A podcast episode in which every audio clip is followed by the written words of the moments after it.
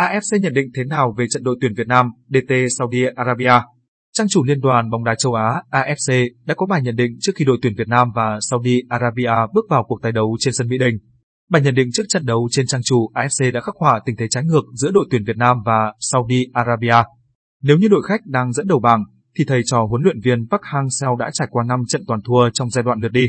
Trước khi bước vào loạt trận hôm thứ Năm tuần trước, Saudi Arabia có phong độ rất cao khi đã toàn thắng cả chín trận trong năm hai nghìn không trăm hai mươi mốt và cũng sở hữu chuỗi chín trận thắng liên tiếp ở vòng loại World Cup. Dù hòa không không trên sân Australia, nhưng đây vẫn là kết quả tích cực với thầy trò huấn luyện viên Herve Renard. Thậm chí Salman Al-Faray, Salem Andorsari và Saleh Ansari còn bỏ lỡ những cơ hội để giành trọn ba điểm trong mười lăm phút cuối.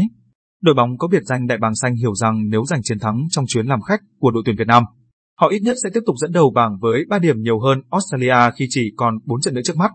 Về phần đội tuyển Việt Nam, đội ngũ truyền thông của a ép xê nhấn mạnh việc khán giả trở lại trên sân Mỹ Đình và dự đoán thầy trò huấn luyện viên Park Hang-seo sẽ quyết tâm mang đến niềm vui cho người hâm mộ nước nhà. Hy vọng cạnh tranh ba vị trí dẫn đầu của đội tuyển Việt Nam xem như không còn.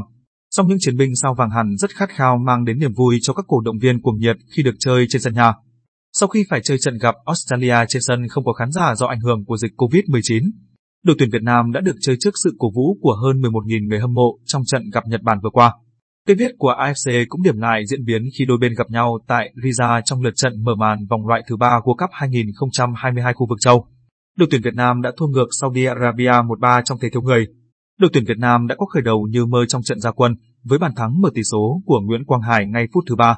Tuy nhiên, mọi chuyện đã thay đổi chóng mặt sau khi Đỗ Duy Mạnh nhận thẻ đỏ, còn Al-Dosari gỡ hòa từ chấm phạt đền. Rồi đến lượt ra sơ Al-Sarani và Al-Siri giúp Saudi Arabia giành trọn ba điểm.